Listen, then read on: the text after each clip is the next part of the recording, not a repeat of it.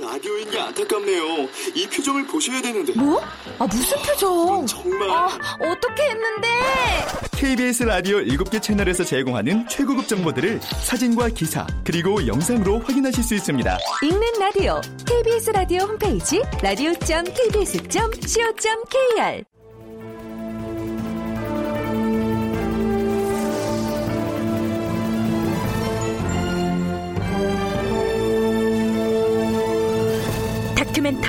역사를 찾아서.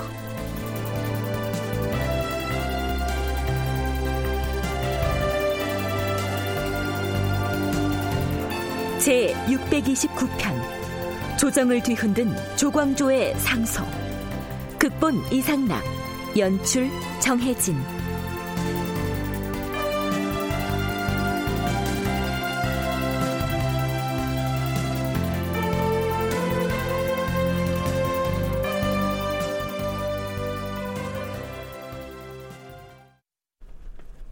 청취자 여러분 안녕하십니까 역사를 찾아서의 김석환입니다 중종 10년 8월에 담양부사 박상과 순창군수 김정이 올린 폐비 신씨의 복위 주장 상소에 대해서 뜻밖의 사헌부와 사관원 등 대간 그룹에서 이 두 사람을 처벌해야 한다고 탄핵 공세를 폈다. 이러한 내용을 지난 시간 말미에 소개해드렸습니다. 그렇다면 대가는 아니지만 그래도 이른바 언론 3사의 범주 안에 드는 홍문관의 견해는 어떠했을까요? 중종 10년 8월 22일의 실록 기사에 홍문관 관련 내용이 나옵니다.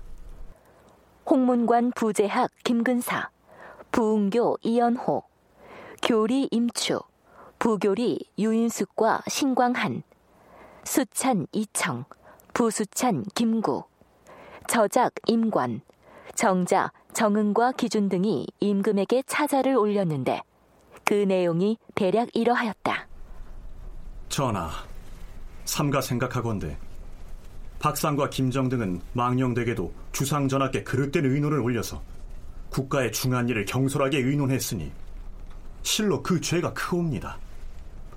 지금 대간이 종묘사직의 후위를 염려해서 그들에게 망언한 죄를 다스리자고 주청했는데 그렇게 하지 않을 수 없었을 것이옵니다. 전하께서도 박상과 김정의 잘못을 훤히 아시고 그 죄를 다스리시어서 여러 사람의 마음을 안정시키고자 하시니 이는 종묘사직을 위해 지당한 일이옵니다. 다만 상소를 올린 것이 다름이 아니고 전하의 구원에 응한 것이오니 말한 바가 비록 그릇되고 망령되더라도 애써 너그러이 용서하시어 언로를 넓히고 사기를 높이는 기회로 삼으시옵소서. 그러하옵니다, 전하. 폐주 연산의 시기를 겪으면서 신료들이 사기를 잃고 말하는 것을 꺼려왔사옵니다. 전하께서 다시 언로를 열기 위하여 간절한 정성을 베푸셨음에도 아직 회복되지 못하였사온데 이제 또 구원 상소를 올린 일이 잘못됐다 해서 당사자들을 국문하고 죄를 주려고 하시니 지금 신료들은 서로를 돌아보면서 두려워하고만 있사옵니다.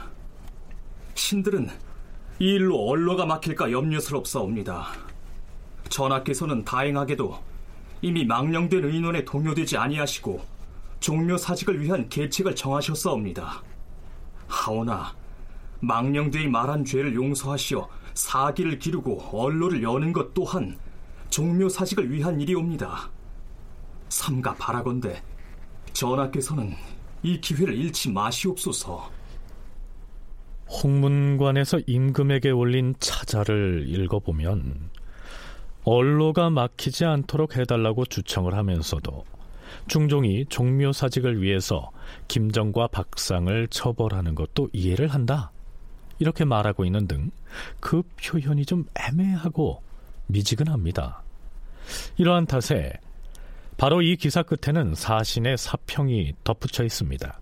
그 내용을 보면 홍문관 관원 개개인의 어정쩡한 태도를 매우 비판적으로 꼬집고 있습니다. 사신은 논한다. 김근사는 음험하고 이연호는 속이 좁고 임추는 물정에 어둡고 신광한과 이청은 겁이 많다. 그 밖에 유인숙, 김구, 임권, 정응, 기준 등 홍문관 관원들도 모두 그러한 사람들이다. 어찌 시비를 분명하게 밝혀서 분변하지 아니하고 양시양비의 의논을 펼쳐서 조정을 안정되지 못하게 하는가? 홍문관의 관원들이 이것도 옳고 저것도 옳으며 이것도 그르고 저것도 그르다 하는 식으로 양시 양비론을 펴고 있다며 비난하고 있는 것이죠. 이렇듯 신씨 보기상소를 올린 박상과 김정을 과연 처벌하는 것이 옳으냐 그러냐를 두고 논란이 벌어지고 있는 과정에서 중종은 시종일관 그들을 처벌하자는 쪽에 가담합니다. 자, 여기에서 좀 바꿔 생각해 볼까요? 반정거사가 성공해서 연산군이 강화도로 유배되고 중종이 왕위에 오른 직후 박원종 등이 단경왕후 신씨를 궐 밖으로 내쳐야 한다고 압박했을 때 중종은 매우 당황해하면서 이렇게 말합니다. 아무리 그렇다고 하나 어찌 조광지처를 내칠 수 있단 말이오? 또한 신씨가 폐서인데 쫓겨난 뒤에도 중종은 궐박 행차를 할 때면은 일부러 자신이 타던 말을 신씨의 집에 보내서 여물을 먹이게 했고요.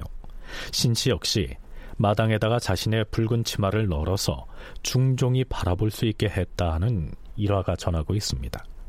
그렇다면 박상과 김정이 바로 그 신씨를 왕비로 복위시키자는 상소를 올렸을 때 충정도 내심 기쁜 마음이 들지 않았을까요? 그리고 실제로 신씨를 다시 왕비로 들였으면 좋겠다 하는 생각을 하지는 않았을까요? 서강대 계승범 교수는 중종이 설령 그런 마음을 가졌더라도 그 시기에 보기를 결행할 엄두를 낼 수는 없었을 거라고 분석합니다. 미안한 마음도 있고 예정도 있고 그런 건 그런 거고 이 현재 무대에서 만약에 그럼 신 씨를 보기한다.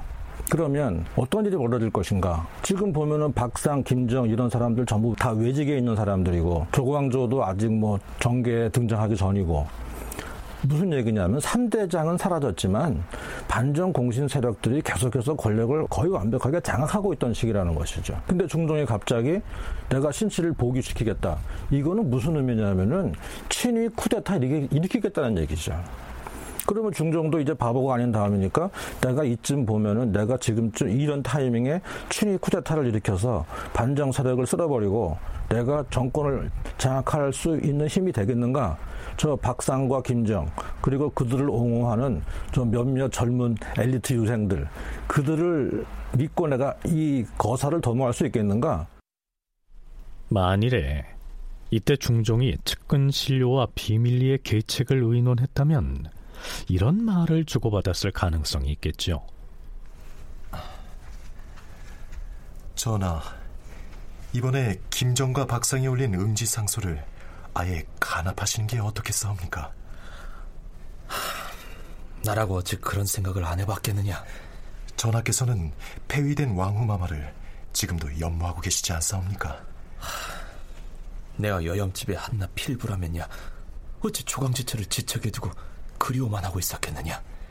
이번에 장경왕후께서 훈수하셔서 마침 중궁이 비었사오니 즉위 초에 죄 없는 왕비마마를 내쳤던 일을 대소신료들 앞에서 뉘우치시고 보기를 주청한 김정과 박상의 상소를 못 이기는 척 받아들이시옵소서. 아니다. 아니야. 지금 내가 폐비를 복위시켜 다시 거두겠다고 하면 그것은 이른바 반정 공신들과 적을 지겠다는 뜻인데 아무리 박원정 등 3대장이 죽었다 하나 그들을 추종하던 일당이 도처에 포진해 있는 터에 과인의 보위가 무사하겠느냐? 상소문을 올린 박상과 김정 등을 비롯하여 전하의 뜻에 따를 젊은 신료들이 많이 있지 않사옵니까? 그들이 공신 세력과 맞서 이길 수 있겠느냐? 아직은 어림도 없다. 저쪽은 연산군을 쫓아낸 적이 있는 자들인데 나를 보위에 내치지 않는다고 어찌 장담하겠느냐? 지금은 그들을 도모할 엄두를 낼 때가 아닐 것이야. 아, 아니고 말고. 이렇게 해서 내쳤던 조강지처를 복위시켜서 다시 대궐로 불러들이려던 꿈을 결국은 접어야 했겠죠. 물론 이상의 얘기는 어디까지나 그랬을 가능성을 염두에 두고 가상을 해본 것입니다. 8월 24일 중종은 결국 문제의 그 두 사람을 유배형에 처합니다. 죄인 박상을 전라도 남평에 죄인 김정을 충청도 보은에 부처하라.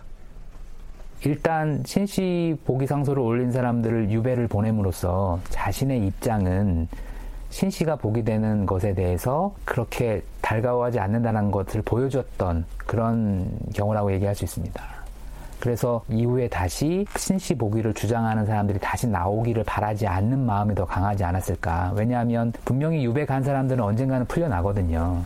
그리고 이제 풀려난 뒤에 그 사람들을 다시 중용한다 할지라도 일차적으로 신씨 사건이라고 하는 신씨 문제와 관련돼서는 나는 신씨 보기를 찬성하지 않는다라고 하는 것을 이 사람들을 처벌하는 형태로 이제 드러냄으로써 어, 이후에 또 재현되는 것들을 막으려고 했던 그런 의사가 있었던 것 같습니다.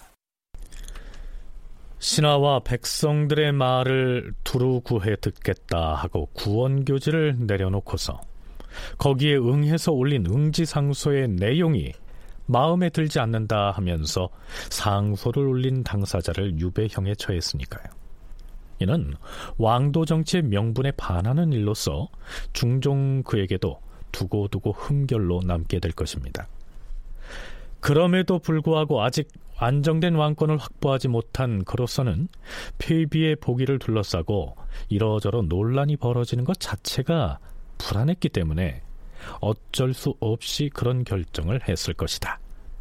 이러한 진단이 가능할 것 같습니다.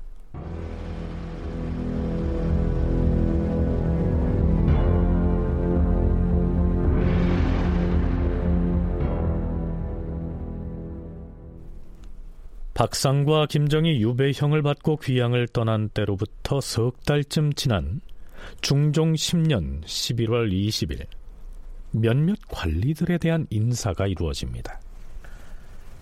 송천희를 2조 참판에 이청을 홍문관 부교리에 조광조를 사관원 정원에 윤지형과 박세희를 홍문관 수찬에 그리고 김응벽을 홍문관 부수찬에 임명하노라.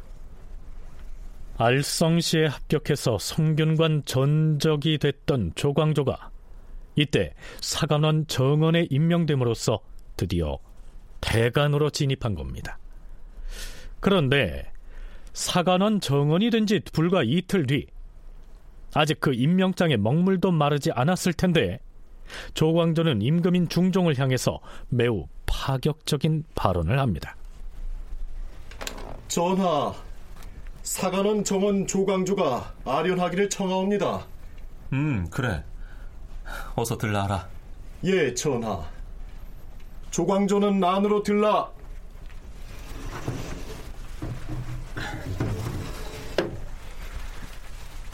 신 조광조이옵니다.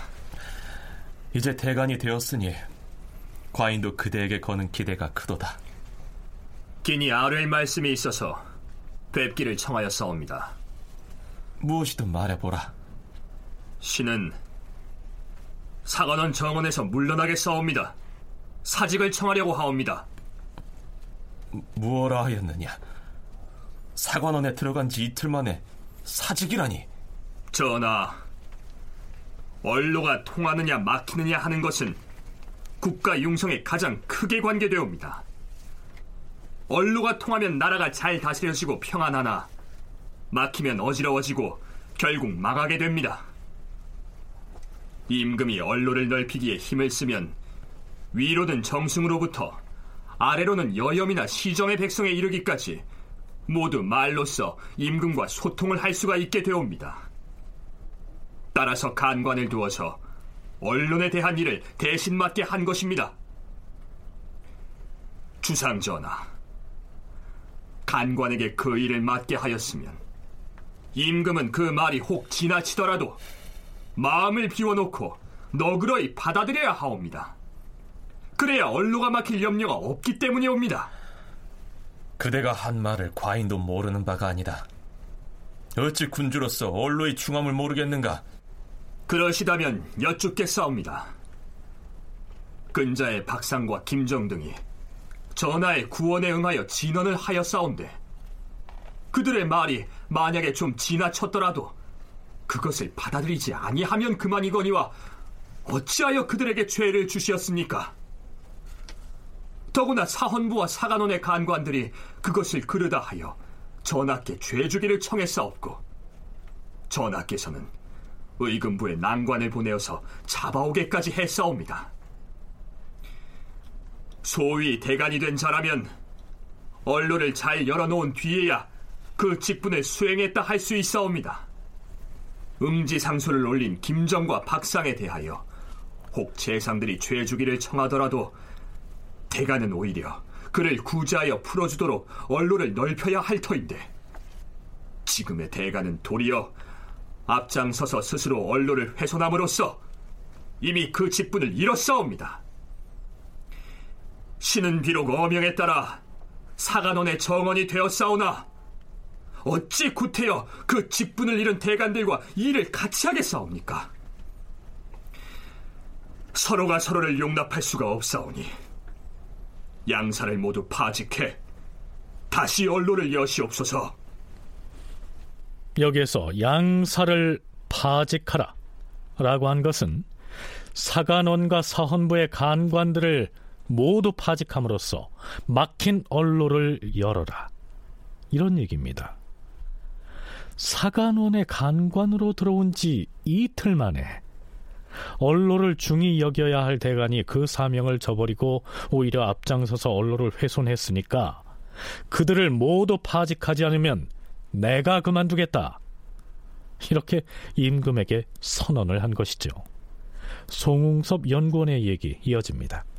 알성시에서 과거에 합격하기 직전에 조광조는 천거, 성균관 천거를 통해서 종육품직의 조지서 사지라고 하는 직책을 받죠. 근데 그 직책을 일단은 받고, 어, 잘 생각해 봤을 때 자기가 이미 이, 왕 관직을 관직을 관직에 진출할 것을 아, 염두에 뒀다면 정식으로 들어가서 제대로 된 어떤 그 관직 활동을 해야겠다라고 하는 생각을 하고 사실은 그래서 이제 알성시에 응시를 하고 시험을 봐고 이제 합격을 했던 것인데 육품직에서 이제 정원직 같은 육품직으로서 이, 정원직을 받습니다. 사관원 정원이라고 하는 직책을 받은 다음에 자신이 이 박상과 김정을 벌한 대간에 대해서 그러니까 권민수 이행 대사관 대사원에 대해서 다른 의견을 제기를 하는 것이죠.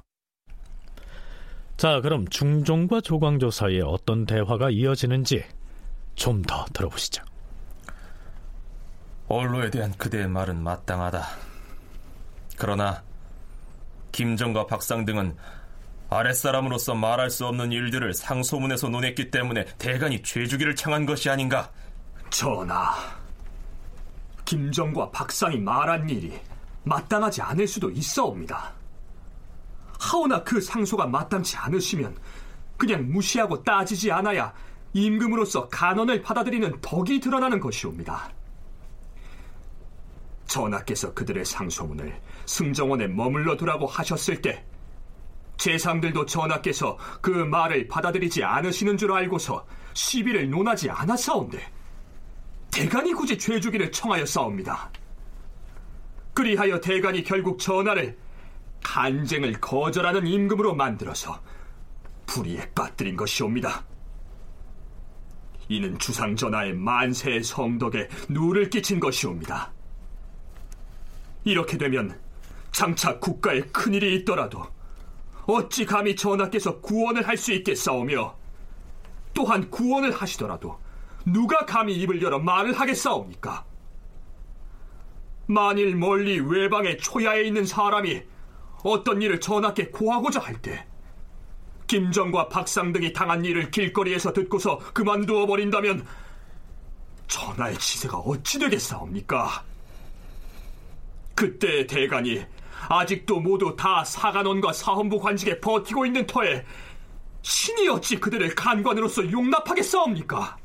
그 문제가 논란이 되었을 당시에 대간 중에는 멀리 외방으로부터 올라온 자들도 있었으나 다른 대간의 의견을 그르다 하지 않고서 서로 다 용납했는데 어찌 조광조 그대만이 용납하지 못한 것인가? 신의 말에는 다른 뜻이 없사옵니다. 당시 외방에 있던 대간이 혹 서로서로 용납을 했을지라도 신은 용납하지 못하옵니다. 신이 아는 것은 언론을 위하여 그러는 것이온데 어찌 구차하게 그들과 함께 대간으로 일을 할 수 있겠사옵니까?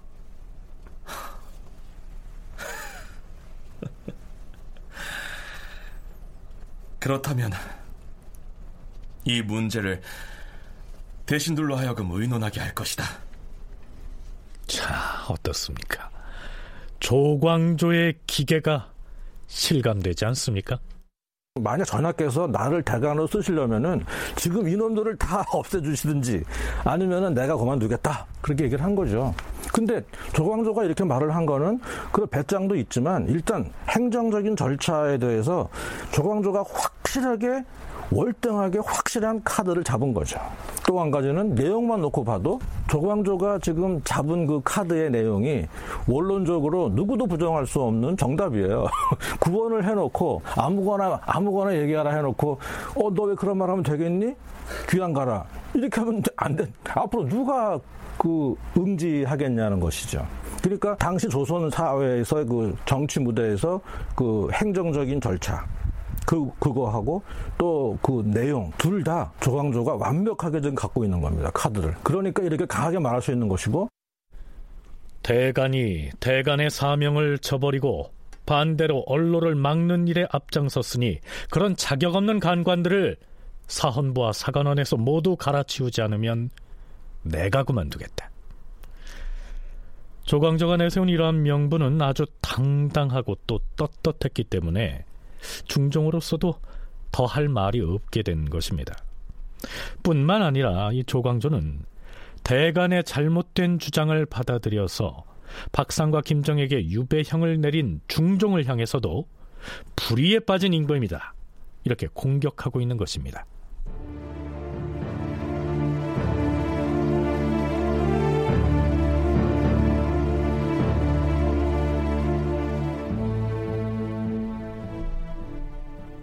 조광조가 사관원과 사헌부 등 양사의 간관들을 모두 파직하지 않으면 자신이 사직하겠다고 하자 중종은 대신들로 하여금 논의하게 하겠다라고 했습니다. 그러면 대신들은 어떤 논지로 의견을 모았을까요? 11월 23일 의정부 삼정승을 포함한 대신들의 모임에서 영의정 유순이 이렇게 말합니다. 백성과 신하들이 임금에게 말로써 통하는 길이 얼로인 바 이것이 통하느냐 막히느냐 하는 것은 국가가 제대로 다스려지느냐 혹은 어지러워지느냐를 결정하는 중요한 일이라 할 것이오. 그런데 이번에 사관원의 정원으로 새로이 제수된 조광조라는 간원이 말하기를 대간이 김정과 박상 등에게 죄주의를 정한 것은 언론을 막는 행위다. 라고 논했습니다. 예전의 사례로 볼 때 대간 중에서 서로 언론이 같지 않으면 간관으로서 함께 일을 할 수가 없어서 어느 한편을 교체했습니다.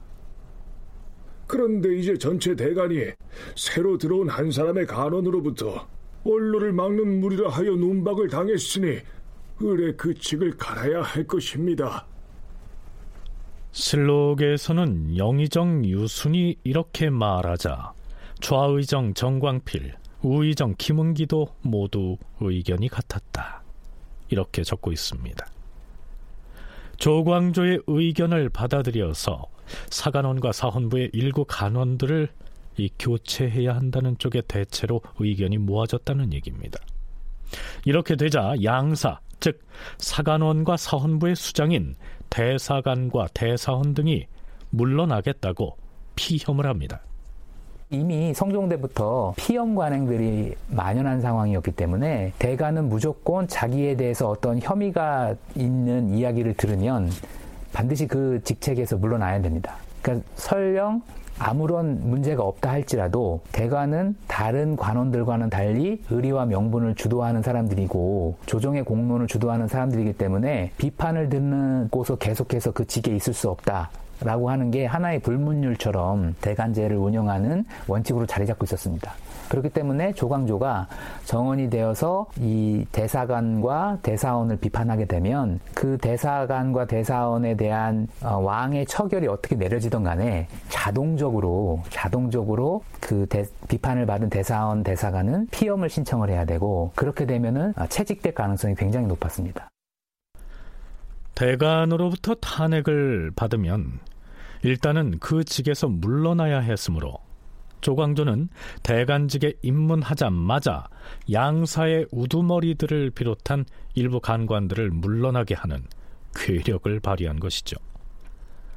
앞에서 영의정을 포함한 대신들이 모두 조광조의 의견에 동의했다고 했는데요.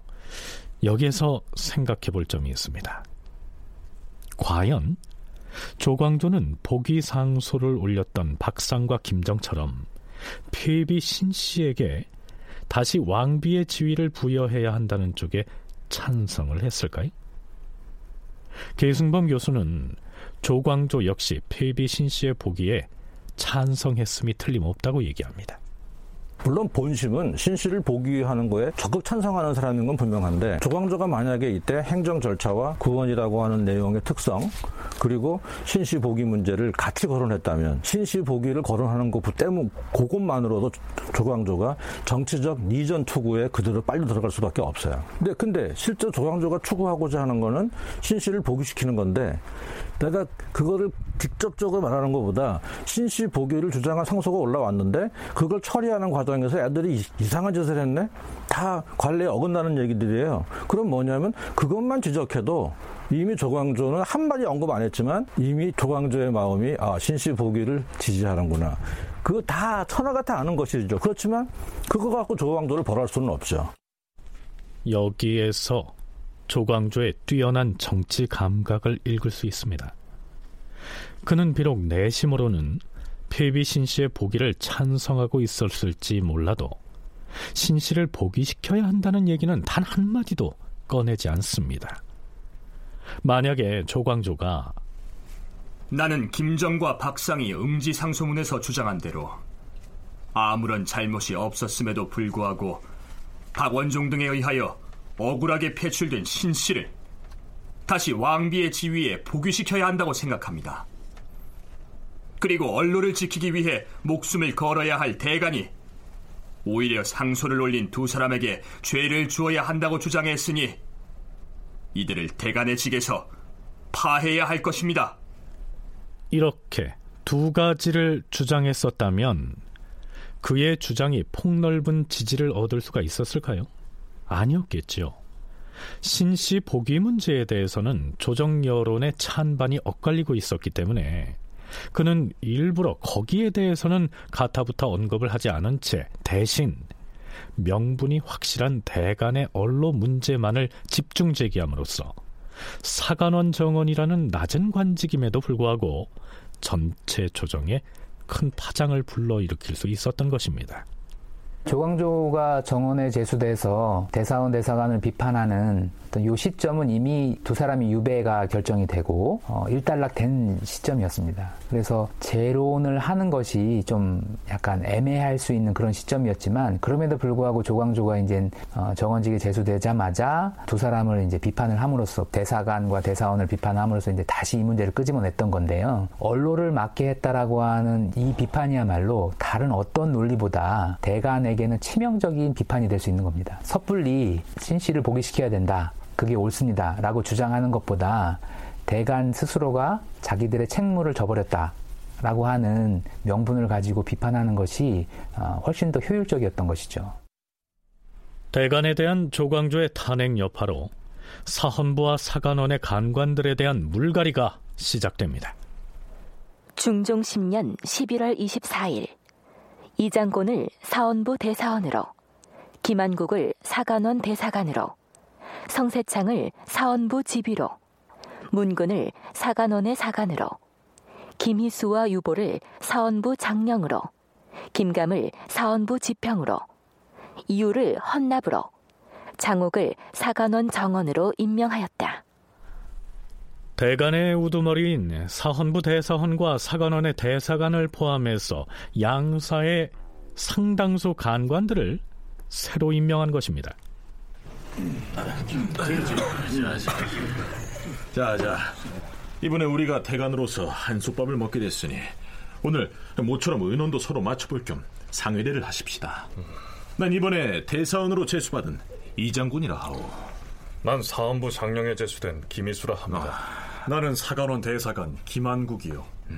어차피 우리가 장차 간관으로서 대외적으로는 한 목소리를 내야 하니까 오늘 상회례를 통해 현안 문제에 대한 공론을 만들어 보십시다. 자자, 다들 앉아서 하십시다. 그래. 서로 상자의 모일회 이 두 자를 쓰는 상회례는 말하자면 상견례쯤에 해당하는 말입니다. 처음 만나서 인사하는 자리라고 보면 되겠죠. 사헌부는 사헌부대로, 사관원은 사관원대로, 그리고 양사가 합사해서 상회례를 가졌을 텐데요. 우선은 김정과 박상의 구원상소 문제를 놓고 의견을 나누어 봤더니 사헌부 구성원들 간에도 의견 통일이 쉽지 않았던 모양입니다. 그래서 임금인 중종에게 이 상황을 고하려고 몰려갑니다. 이 장면을 실록에서는 이렇게 적고 있죠. 사원부 대사헌 이장곤을 비롯하여 장령 유보와 김희수, 지평 김감 등이 상회례를 행한 뒤에 대의가 동일하지 않는다 하여 임금에게 와서 그 뜻을 아뢰었다. 자, 여기서 대의란 사헌부 내부의 논의를 일컫습니다. 무엇이 어떻게 다른지 들어보시죠. 전하, 신 대사원 이장군이옵니다. 사관원 정원으로 새로 제수된 조광조가 이전에 대관들이 김정과 박상에게 죄주기를 청한 일을 문제 삼아서 언론을 막는 일이라 논박을 하여 간관들을 교체하도록 전하께 상언하였사옵니다. 그 일은 과인이 잘 알고 있도다. 하면 그대들의 의견은 어떠한가? 음, 신이 생각하기에 박상과 김정은 전하의 구원에 응하여 진언을 하였거니와 대관 등이 그자들을 죄주어야 한다고 청한 것은 온당치 않다 사료되옵니다. 그때 전하께서 승정원의 그 상소를 미리 걸러내지 아니하고 받아들인 것은 옳지 않다고 분부를 하셨사오니 전하의 뜻이 상소를 받아들지 않기로 이미 정해지셨다는 것을 모르지 않았을 것이옵니다. 그런데도 굳이 그들에게 죄주기를 청했으니 이는 아니 될 일이옵니다. 임금이 구원교지를 내린 뒤에는 설령 상소하는 말이 지나칠지라도 버려두고 따지지 않아야 언론을 유지할 수가 있사옵니다. 그러므로 신등은 주강주가 당시의 대관들을 논박한 것은 옳다고 여기옵니다. 하오나 사원부 내부의 뜻이 각각 다른 실정이니 서로를 용납할 수가 없사옵니다. 신은 사헌부 장령으로 제수받은 김희수라 하옵니다. 신이 생각하기에 박상과 김정 두 사람이 써올린 상소문의 내용은 매우 놀랍사옵니다. 따라서 당시의 대관이 그 두 사람을 죄주기를 정한 것은 종묘 사직의 대계를 위하여 당연한 것이옵니다. 허나 당시의 대관은 언로에 대해 생각할 겨를이 없었을 것이옵니다. 언로가 매우 중대하기는 하나 종묘 사직과 관련된 일은 더욱 중대한 것이니 어찌 언로가 막힐 것만을 생각해서 그들에게 죄 주도록 청하기를 주저하겠사옵니까? 하면 그댄 그 두 사람을 벌하도록 청한 것이 마땅한 일이라 생각하는 것인가?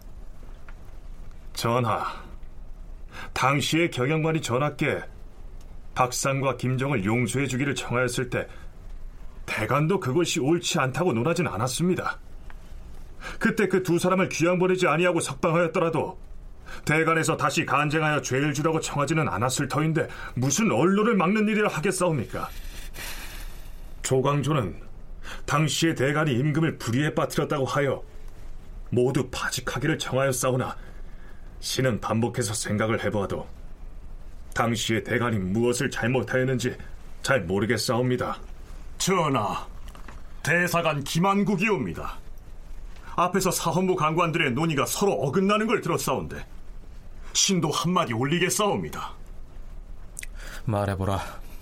조광조가 이전의 대관들을 논밖에 교체하게 했사온데 신도 조광조의 뜻과 같사옵니다. 신 역시 본디 박상과 김정이 국가의 큰일인 폐비 보기 문제를 그렇게 아는 것은 옳지 않다고 생각하옵니다.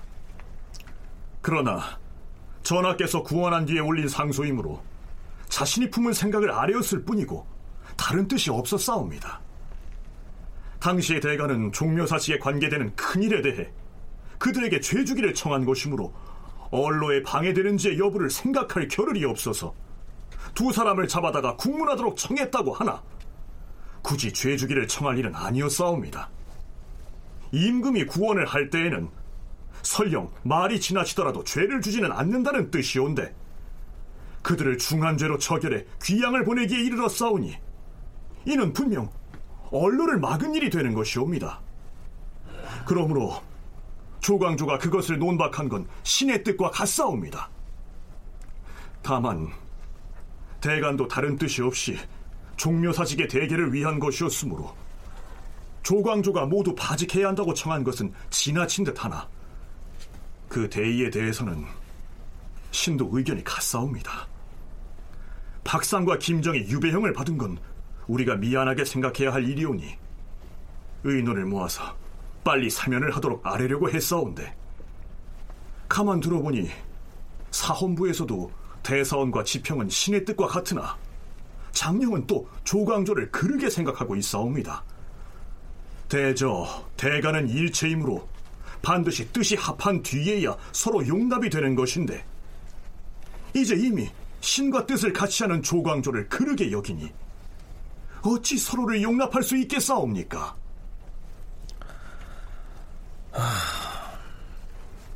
과인의 생각으로는 대간의 언사가 지나치더라도 그것을 논박해서 교체하면 반드시 뒤에 배단이 있을 것이니 조광조가 애당초에 모든 대간을 갈아야 한다고 한 것은 참으로 온당치 못하다 여기노라. 전하, 사원부 장령 유보가 아래옵니다. 당시의 대간이 박상과 김정 등에게 죄를 주도록 청한 것은 종사를 위한 생각에서였다고 신은 생각하옵니다. 종묘 사직을 위해서라면 언로가 통하고 막히는 것을 생각할 겨를이 없는 것이며 또한 경중을 가려 말하자면 종묘 사직이 언로보다 더 중한 것이옵니다. 그들도 대간인데 어찌 언로를 생각하지 않았겠사옵니까? 언로를 여는 것도 결국은 종사를 위한 것이옵니다. 조광조가 대간이 한 일이 언로를 방해한다 했으니 듣기에는 마땅한 듯 하오나 일의 시비를 깊이 생각하면 그렇지 않사옵니다. 뿐만 아니오라 조광조는 대간이 임금을 불의에 빠뜨렸으므로 파직하기를 청한다고까지 말했으니 이는 힘이 지나치옵니다. 아니옵니다, 전하. 신은 언로가 중하다고 생각하옵니다. 임금인 중종 앞에서 같은 사안을 두고 대간끼리 격렬하게 서로 논박하는 모습이 연출됩니다. 앞에서 대간은 일체이므로 반드시 뜻이 합한 뒤에야 서로 용납이 된다라고 했는데요. 쉽게 말하면 대간이 대외적으로 의논을 발표할 때에는 내부 논의를 거쳐서 만장일치가 된 다음에 간쟁에 나선다는 얘기죠. 그런데 처음에 사헌부 대사원 권민수와 사관원 대사관 이행이 김정과 박상을 처벌해야 한다고 국왕에게 상언을 할 때에는 사헌부와 사관원 내부에 다른 뜻을 가진 간관들도 있었으므로 이 만장일치의 원칙을 무시했던 겁니다. 사관원하고 사원부는 전체 관원 수가 다 합쳐서 한 11명 정도밖에 안 될 겁니다. 근데 어떤 일에 대해서 이렇게 합계를 할 때는 만장일치가 되어야 합니다. 왜 그러냐면 대간이 하는 얘기는 굉장히 중요하고 특히 허물을 지적하는 그런 것들이 많기 때문에 대간 내에서 의견이 만장일치가 안 된 내용을 대간 밖에다가 공론을 하기가 힘들어요. 만장일치인데 대사원 권민수, 대사관 이행 이런 사람들이 그런 관례를 따르지 않고 개인 자격으로 가서 지금 아무리 구원이라고 해도 내용이 불순하니까 이 김정과 박상은 처단해야 한다 이런 말들을 공론화 시켜버린 거죠. 만약에 이거를 먼저 대간 내부에서 회의를 해야 할 것이고 회의를 했다면 조광조가 속해 있던 사관원만큼은 만장일치가 아니니까 공론화 시키면 안 되는 것이에요. 어찌됐든 대간 내부에서 격렬한 논박을 주고받는 양상이 계속되는데요. 의견이 다른 상대를 서로 용납할 수 없다고 말하고 있으니까 이 논란은 장차 어떻게 정리가 될까요? 흥미로운 것은요. 이 격한 논쟁의 와중에서 조광조는 일절 모습을 보이지 않는다는 점입니다. 그는 이 불을 질러놓고 어디에 가서 무엇을 하고 있는 것일까요?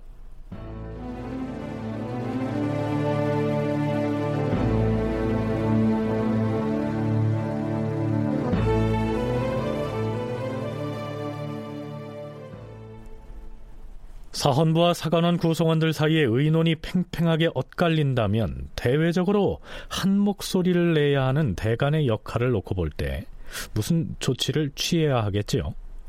당장의 중종은 이런 내용의 교지를 내리게 됩니다. 대간 내부에서 서로 논하는 바가 같지 않으니 그중 어느 한 편을 갈아야겠다. 해당 관서에서는 상고하여 아뢰라.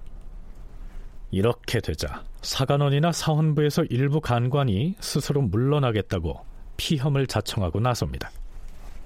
전하, 사헌부 원남 이유가 아래옵니다. 조광조의 말 가운데 지나친 데가 있기는 하오나 언로를 중하게 여겨서 그런 것으로 사료되옵니다. 하온데 사헌부의 장령 등이 조광조를 그르다 하고 전하께서도 조광조 이전의 대간을 모두 갈아야 한다고 주장한 것은 온당치 못하다라고 분부하셨사옵니다. 그럼에도 신은 조광조와 뜻이 같으니 이만 물러나겠사옵니다. 비염을 청하옵니다. 사헌부 지평 임추가 아래옵니다. 박상과 김정 등이 올린 상소문에 관하여 논란이 일었을 때 신은 홍문관에 있었사옵니다. 박상과 김정이 상소문으로 망령된 말을 많이 아뢰었으므로 당시의 대간이 죄주기를 청한 것은 마땅하옵니다. 신이 이번에 사헌부에 와서 지평을 맡았사온데 의논이 서로 같지 않사옵니다. 한편에서는 조광조가 간관들을 논박한 것이 옳다고 하고 또 한편에서는 대간이 박상 등에게 죄를 주라고 청한 것이 옳다고 하옵니다. 신은 이 직책에 있으면서 시비를 가리기가 참으로 어렵사옵니다. 물러나 피험하게 싸웁니다. 자, 이상은 사헌부 관원들이 피험을 청한 경우고요. 사관원도 마찬가지였습니다. 사관원 정원 장옥이옵니다. 모든 일에는 시비가 있어온데 시비가 정해지지 않으면 일이 문란해져서 조정의 일이 바로잡히지 않는 것이옵니다. 근자의 박상 등이 상소한 내용이 온당치 못하기는 하나 전하의 구원에 응한 것이었사온데 대간이 언로를 생각하지 않고서 죄주기를 청했사옵니다. 재상이 죄주기를 청하더라도 대간은 언로를 위해 구해주어야 할 터인데 도리어 죄주기를 청하였기 때문에 조광조가 언로를 위하여 논박한 것이옵니다. 조광조 홀로 전 대간을 논박함으로 사론이 모두 통쾌하게 여기고 있어온데 신이 듣건대 전하께서도 조광조가 전 대간을 논박하여 갈게 한 것은 온당치 못하다고 분부하셨다 하옵니다. 신도 조광조와 뜻을 같이 하는 자이니 피혐을 청하옵니다. 이렇듯 상당수 간관들은 피혐을 청하면서 한편으로는 국왕인 중종이 어느 한쪽 편을 드는 데 대해서 불만을 표하고 있는 것입니다. 그렇다면 이때 중종은 어떤 계산을 하고 있었을까요? 송웅섭 연구원과 계승범 교수의 얘기를 들어보시겠습니다. 중종의 입장에서 봤을 때 이 신시보기 문제를 놓고 대관들 사이에서 청유직들 사이에서 찬성하는 사람과 반대하는 사람 그리고 양시론이라고 해서 둘 다 가능한 얘기다 이렇게 주장하는 사람 이렇게 세 그룹으로 의견이 나누어서 감론을박을 하고 있었던 것이죠. 그러니까 중종은 그런 사태를 예의주시하고 있는 겁니다. 그리고 이미 자신은 박상과 김정을 유배 보냄으로써 신시보기에 대해서는 어느 정도 반대한다는 입장을 보이고 있었기 때문에 이후에는 그들끼리 계속 치고받고 싸움하는 과정에서 어느 정도 정리가 되는 것들을 기다리고 그래서 대간이 여러 차례 바뀌는 것 바로 이제 그 과정이라고 얘기할 수 있고요. 그런 것들이 이제 정리가 될 때 아, 나름대로 중종 입장에서는 그런 논리들을 이제 추인하는 그런 모습을 보여줬던 것이죠. 자신의 왕권을 계속 눌렀던 세력이 반정 공신 세력인데 지금 가만 보니까 반정 공신 세력을 막 통렬하게 공격하는 사람들이 이제 서서히 이제 부각되기 시작하는 것이죠. 그러니까 그 사람들을 그러면 대간이 안쳐야 하겠다. 근데 그동안에는 그 반정공신 세력이 무서워서 좀 눈치 봤는데 지금 이 반정공신 세력이 결정적인 실수를 한 겁니다. 그러니까 중정도 명분이 있죠. 어, 얘네들은 대관할 자질이 안 된 애들이네. 바꿔야 되겠네 라고 할 때 이제는 뭐라고 할수 없는 것이죠. 이거는 현실 정치 꼭 우리나라만이 아니고 현대 국가 모든 정치에서도 이 원리 원칙과 명분 논리 이거는 굉장히 중요하죠. 중종은 이 일련의 논쟁 과정을 기회로 삼아서 그동안 반정 주도 세력에게 장악돼 있던 대간을 수차에 걸쳐서 교체하기에 이릅니다. 너희들이 사헌부의 대사원과 장령을 일컬어 다 한쪽 편에 치우쳤다고 하나 과인의 생각은 그렇지 않다. 대저, 간관 한 사람이 대간 전체를 공박하는 것이 사리에 맞는다면 모르거니와 사리에 맞지 않는다면 나중에는 숱한 대간이 나서서 그렇게 공박할 것이다. 그러므로 이제 그만하라. 조광조가 이전에 대간 모두를 논박한 것을 잘못이라고 하여 논하였으나 이미 감관들이 다 바뀌었는데 또 무엇을 어떻게 하라는 것인가? 조광조를 비판하고 나선 대간에게는 이렇듯 나도 조광조가 대간 전체를 갈아야 한다고 논박한 것은 잘못이라고 생각하지만 아, 이미 다 바꿨는데 이제 와서 어쩌란 말이냐 이렇게 대꾸하고 있는 것이죠. 말은 그렇게 해놓고도 중종은 또다시 대간을 물갈이합니다. 중종 10년 11월 29일 박열을 사원부 대사원으로, 방유령을 사관원 대사관으로, 송흠과 홍원필을 사원부 장령으로, 최명창을 홍문관 응교로, 박수문과 김인손을 사원부 지평으로, 이원관을 헌납으로, 김영을 홍문관 교리로, 허위와 김응벽을 사관원 정원으로 제수하였다. 사헌부, 사관원 등 대관뿐만이 아니라 홍문관까지 더해서 언론 3사의 관원들을 수차에 걸쳐서 물갈이한 것입니다. 물론 중종의 대간에 대한 이러한 인사에 대해서 대신그룹에서는 무어라 시비를 할 명분을 찾기가 어려웠겠죠.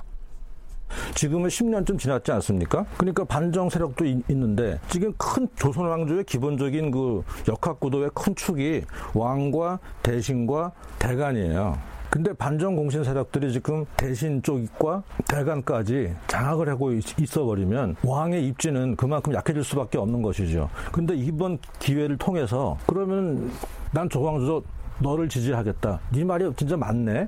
김정과 박상은 너무 내용이 불순해서 귀향은 간 건 귀향 간 거고 정말 이 대간이 구월을 가지고 이런 문제하고 또 대간 내부에 만장일치도 거치지 않고 막 공론화시키고 그건 잘못됐네. 조광조 하는 말이 맞네. 그러니까 대관을 물갈이 하겠다라고 했을 때 반장 공신 세력들이 뭐라고 토를 달 명분이 없는 거죠. 중종이 대간에 대한 인사를 수차에 걸쳐서 정신없이 단행을 하자 인사를 관장하는 이조 판서인 안당이 이렇게 불평을 늘어놓기도 합니다. 주상 전하, 근래 대간의 간관을 바꾼 것이 이번이 네 번째이옵니다. 이미 갈렸던 자는 다시 천거할 수가 없는데 조정에 있는 관원 중에는 대간으로 합당한 자가 이제 하나도 남아있지 않사옵니다. 하여 아무리 반복해서 생각을 해보아도 비망을 하기가 어렵사옵니다. 사헌부와 사관원의 간관들을 하도 자주 물갈이하는 바람에 인사 담당 부서인 이조판서가 대간 적임자의 씨가 말라서 비망을 못할 지경이다. 이렇게 말하고 있습니다. 아, 여기서 비망이란 관직을 제수하기에 앞서서 문관 인사를 담당하는 이조나 무관 인사를 맡고 있는 병조에서 후보자 3인을 임금에게 천거하여 3인의 후보를 갖추는 것을 말한다. 이런 뜻입니다.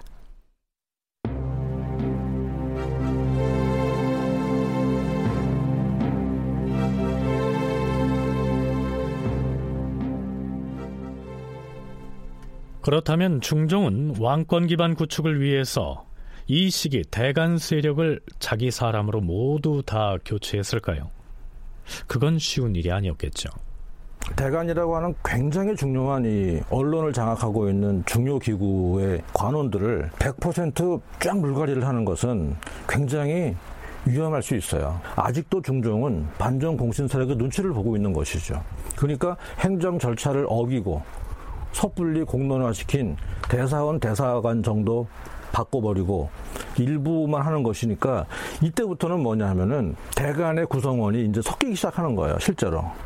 그러니까 조광조가 애초에 사관원 정원으로 들어간 것부터가 섞이기 시작하지만 이때부터는 막 섞이기 시작하는 겁니다. 그런 맥락으로 봐야지만 그러니까 중종 입장에서는 지금 어느 편 쪽으로 확 자기가 무게 중심을 바꿀 수가 없는 국왕의 입장이라는 것이죠. 또 바꾼다는 것은 자기 자신의 위험을 초래할 수 있는 것이고. 그렇다면 대간에서 숱한 간관들이 들어갔다가는 다시 교체되고 조광조가 대간의 파직을 주청했던 일을 가지고서 오르네 그르네 하면서 논란을 벌일 때 장본인인 조광조는 어디에서 뭘 하고 있었을까요? 인사 관련 기사들을 추적해 봤는데요. 그는 이미 사관원을 떠나 있었습니다. 이계맹을 호조 판서로, 홍숙을 지중추 부사로, 그리고 조광조를 홍문관 부수찬으로 삼았다. 이것이 중종 11년 3월 9일의 기사인데요. 3월 28일 기사를 보니까 채침을 홍문관 부교리로, 표빙을 사관원 정원으로, 조광조를 홍문관 수찬으로, 장옥을 부수찬으로 삼았다. 조광조는 홍문관 부수찬이 된 지 불과 20날 만에 홍문관 수찬으로 고속 승진을 하고 있습니다. 두 달 뒤에는 다시 경연 검토관이 됩니다.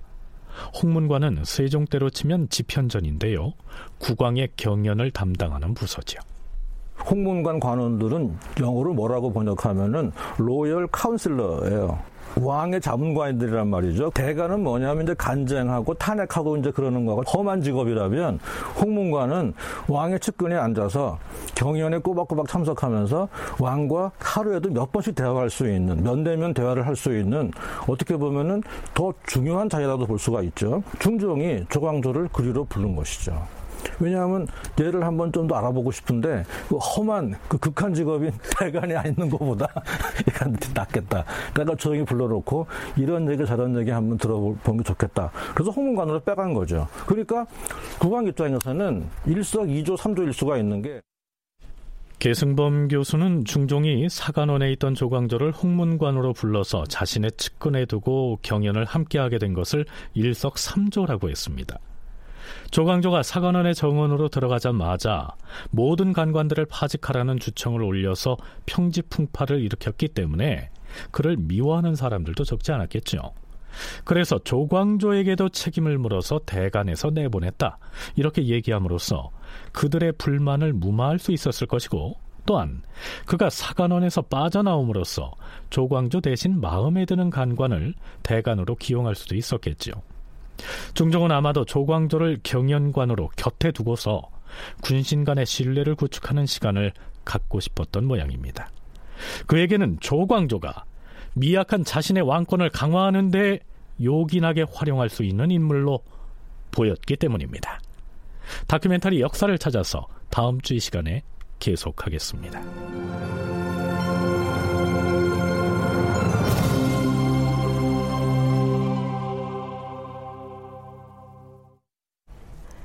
출연 이승준, 이정민, 이규창, 김진수, 장희문, 허성재, 석승훈, 선우현수, 정의진, 구지원, 최결, 낭독 미나, 해설 김석환, 음악 박복규, 효과 신연파 장찬희, 기술 이진세.